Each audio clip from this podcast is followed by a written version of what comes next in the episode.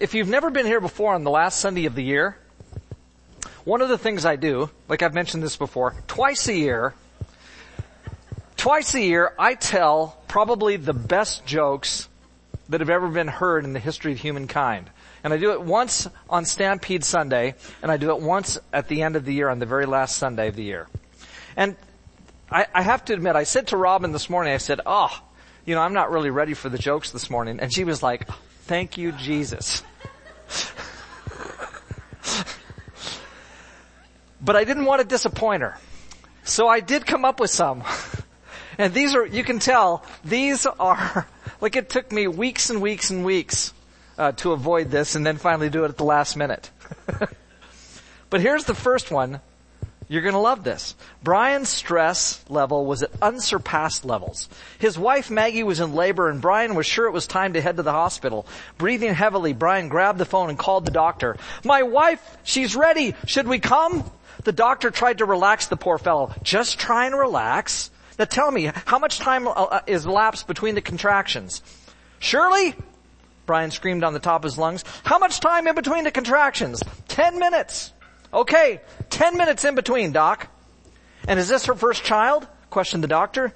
No, you idiot, this is her husband.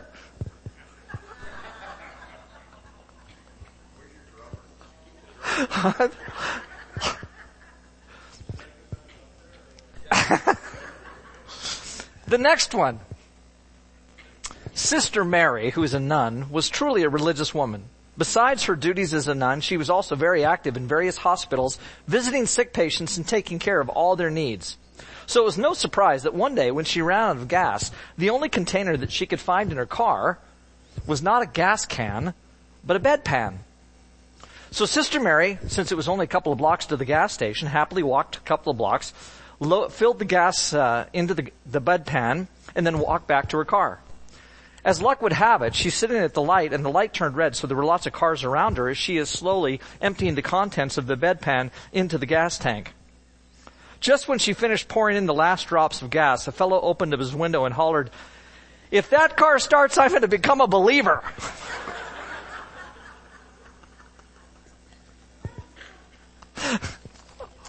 Hi, dear.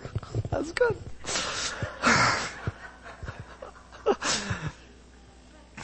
Okay. I hate to tell you this, the doctor said in a sad, compassionate voice, but you've been unfortunately diagnosed with a highly contagious disease and we'll have to quarantine you and you'll be fed only cheese and bologna. That's terrible, said the distraught young man, quickly sitting down before he could faint. I don't know if I can handle being in quarantine and the cheese and, and just bologna. What's up with that? Why just cheese and bologna? What kind of diet is that? I've never heard of such a thing. Well, it's not exactly a diet, responded the doctor. It's just the only food that'll fit into the door. Get it? Slide in the slice of cheese and the bologna. That was pretty good. I didn't think you'd get it. Okay. And then last, Adam and Eve.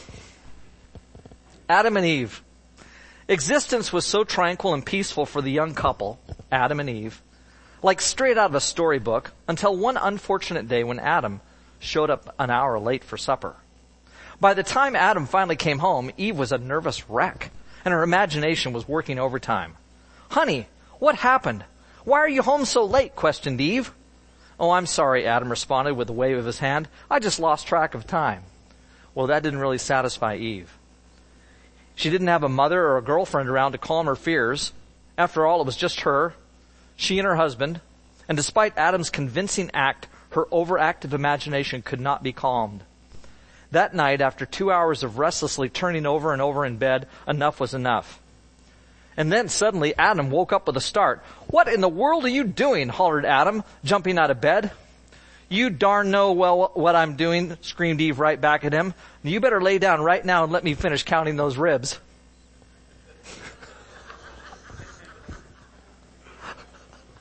I thought that was the best of all. I saved it until last. All right. Well, that's all. There are no more.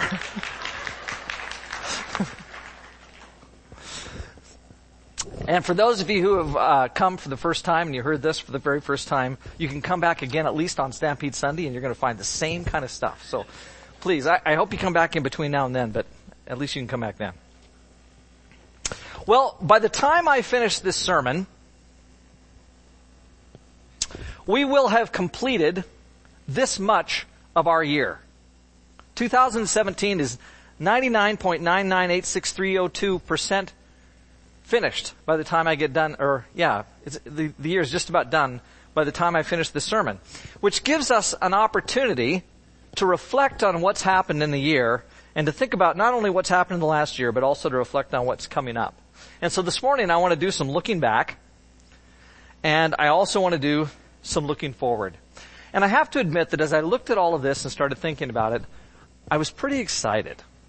Excited about the things that our church has been doing over the last year. Like for example, we have handed out in our church family between a thousand and fifteen hundred bag lunches to the homeless. Now, obviously that's quite a few every day. You know, four days a week basically, sometimes five days a week we're handing out lunches. And we handed out between a thousand and fifteen hundred bag lunches, I'm gonna guess, in 2017 to the homeless. Which I think is pretty cool. We gave out 600 meals during our weekly lunch times. And that's just on Wednesdays, one day a week. If you figure there were 12 people there for 50 weeks or so, that's about 600 lunches. Pretty neat that we would do that many lunches. About 400 families were able to receive free clothing at our free clothing giveaways if there were 200 families at each. I think it's possible there were more than 200 families there. But at least if there were 200 families at both of those, then we were able to give out clothing for 400 families to help them uh, in the last year. We fed about 900 underprivileged kids lunches in the two schools that we provide lunches for. About 900 lunches. 900 kids.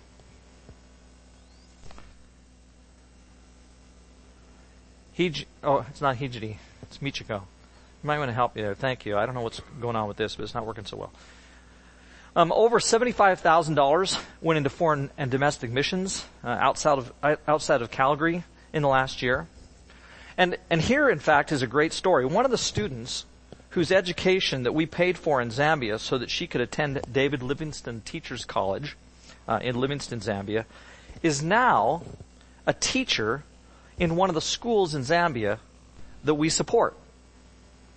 So we paid for the teacher's education, and then we now help to pay her salary so that she can educate children who live in some of the most primitive places in the world.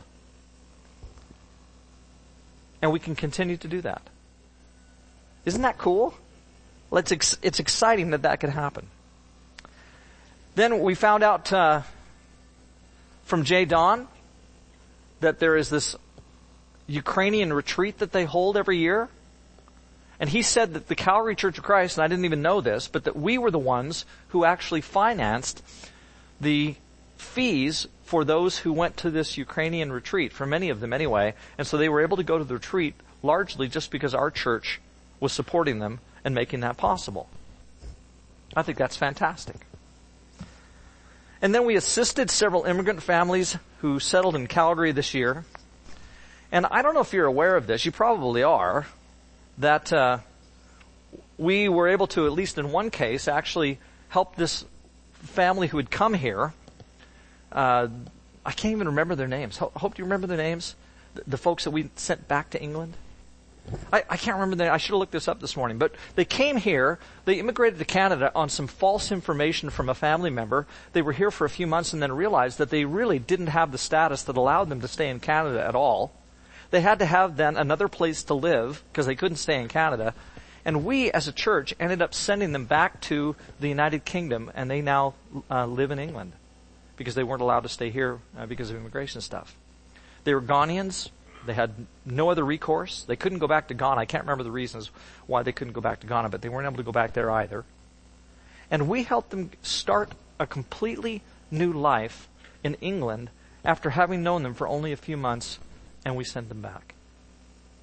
And it, it might seem like not a big deal to us. But to them, I guarantee you, it was a huge deal. And it's amazing to think that those people whose lives were totally turned upside down by the events that faced them were able then to somehow have that big mess sorted out and make a life for themselves now. And it was only because our church cared enough to help those people get back to England. Pretty impressive. Twice a week, all day long, we opened our doors to immigrant women from around the world to come here and to receive training on how to live in Canada. And on Thursday mornings, we provided Chinese senior citizens a place to meet for socializing and physical exercise. And that might seem again like not a big deal, unless you're one of those people who is receiving that blessing. And to them, it is a big deal. And they thank us all the time for us allowing them to be in our building and just to be blessed by being here. Well, here is the thing that I love most about all of this. We are not millions or even thousands of people strong. We're not some large institution or agency. We don't receive our funding from some large denominational pool of resources. We did these things because of what you gave and what you did with the Lord's help. If it wasn't for you as a church willing to do these things, then these things wouldn't have happened. It was only because you are servants of Jesus Christ. You provided out of your incomes the means for us to do these things. If a child was fed, it was because you gave money that fed that child. If a homeless person received a toque or a pair of socks, it was because you bought them those things with your contributions. If a homeless person ate lunch here on Wednesday, it was because David and Shirley Lidberry, or Veronica Marshall, or Lynn Beliveau, or June and Richie Reed prepared for them a meal. And there were some others. When the dishes were washed, Rochelle Lammerman did it, or Michiko Straker did it, or June Reed did it, but it wasn't some nameless face, it wasn't some institution, it was you who did those things. And with that, I think the Lord is pleased. I think He's thrilled that you were willing to give of your income and give your time and give your effort and to serve in those ways. And that so many people could be blessed because you decided in your heart to give. And I haven't even begun to mention or touch on the 150 or so volunteers who served in various ministries in our church throughout the year. We did this thing at Christmas time, you know, where you went down to the gym and there were ornaments on the tree for each person who was a volunteer and there were lists on the walls. I don't know, are those lists still there, Hope? The lists are still there. You can go down and see all the people who volunteered in our church family in the last year. It's really amazing. I haven't touched on all the hundreds of hours that our Bible school teachers spend in preparation and teaching. I haven't touched on all the time that we spent in prayer during the last several months of 2017, or the spiritual growth we experienced together in our life groups. I haven't touched on any of that. I haven't touched on the time our teens spent together on their short-term mission trip to Estonia. I haven't touched on the times that we spent worshiping and being together on Sunday mornings just in the Lord. The fact is, it's been a great year. There have been so many ways in which God has blessed us. And so many occasions for us to bless others. And I'm just so thankful for that. I don't know what you think of all of that when you see it. I don't know if it blows you away the way that it blows me away. But I'm just so thankful and so pleased to be a part of a church that conducts itself in that way and that serves so many people and has so many good things going on. There are good reasons for us to be positive about our church family. Looking forward, I'm excited about 2018. It is the fact that 2017 went the way it did because you gave yourself. And I'm excited about the possibilities for how you might do that in 2018. A new year is upon us. God is offering you opportunities. He's going to put you in positions all year long where you have a chance to serve in various ways. Somebody is going to come into your life, probably in the next two, couple of days, maybe tomorrow on the very first day of the year, somebody is going to come into your life and there will be some opportunity for you to serve. So I was thinking about this, about how all of us have given ourselves the way we have and the way there's been growth, that there's been such love, there's been such service. And this really is an opportunity, an opportunity that He gives us each year, once again, the gift of being able to give ourselves to others. So I hope that you do. And in fact, here are some ways I hope you give yourself again in 2018. First, I hope you give Him with your mind. Romans chapter 12 verses 1 and 2 talks about being transformed by the renewing of our minds. And a question I think is worth asking is your mind, and we could say your heart, given over to Jesus as Lord? And if your reflection isn't there, if your focus isn't there, if your attention isn't there, if your priorities aren't there, then I want to encourage you as you start 2018 to have your mind centered there on Jesus. All those things that I just mentioned that our church has done, the only way that's going to continue is if you say to yourself, I'm going to do these kinds of things in 2018 and give yourself to them. But that's a decision on your part. That's a mental exercise that you have to go through where you say in your mind, I am going to do this. I am going to be this. And there isn't anybody in the room who doesn't have the privilege the blessing, the opportunity to make just exactly that kind of step in your mind, in your thinking. Paul wants us to be transformed by the renewing of our minds so that we will end up there. And there's just no reason why we can't be. Your body and your health. You know, we make New Year's resolutions. People lose weight. Or at least they say they're going to.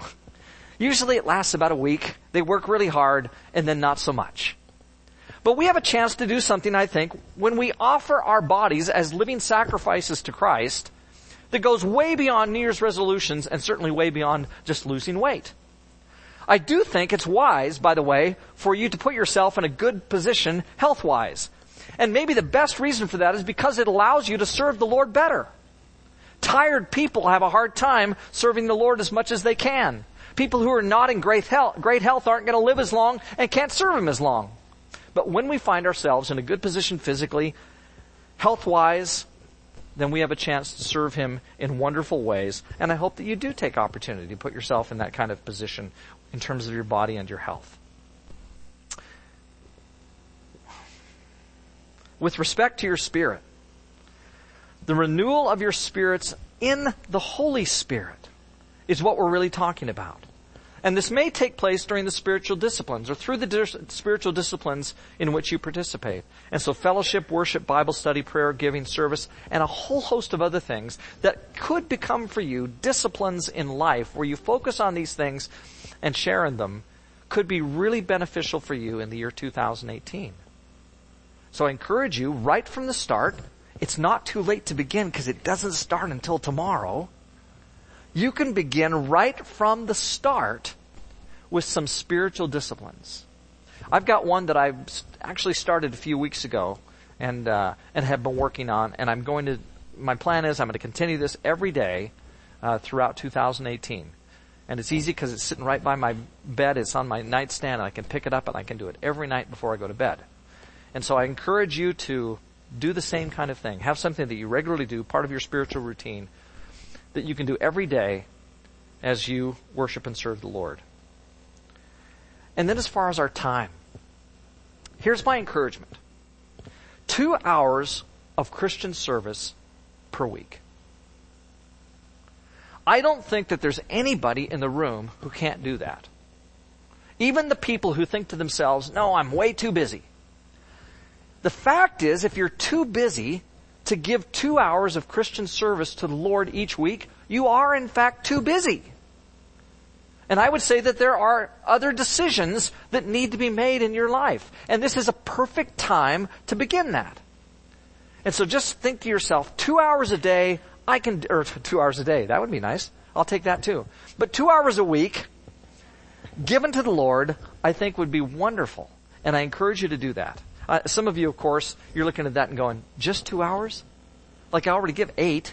What, you know, what, what are you wanting? Uh, for me to cut back? No. but I'd love for you to give two hours a week. I think that God would bless you richly, and not only you, but our church family in the process. Financial resources. I really encourage you to commit yourself to giving cheerfully, and I want to encourage you to use 10% as a standard. You know, the New Testament doesn't say that we need to tithe. The New Testament does say that we should give. In fact, I would say that because of the great sacrifice of Jesus and the calling on our hearts that is there by God in a way that goes far beyond even what was called for in, under the Old Testament. I would encourage you to actually go beyond the Old Testament strictures there. And so if the Old Testament was requiring 10%, it only makes sense to me that we would think seriously about doing more than that. But at least I would think we wouldn't do less. And so I hope you make a commitment in 2018 to uh, the financial responsibilities that we have toward the Lord's work along with everything else. In terms of righteousness, I hope that through the Holy Spirit that you bear His fruit, including making great moral choices in obedience to the commands of God so that you can reflect a life lived in devotion to His will. And in our world today, not everybody has that same kind of value. But I hope that we do. And I hope that we live that out together. And I want to encourage you to do so.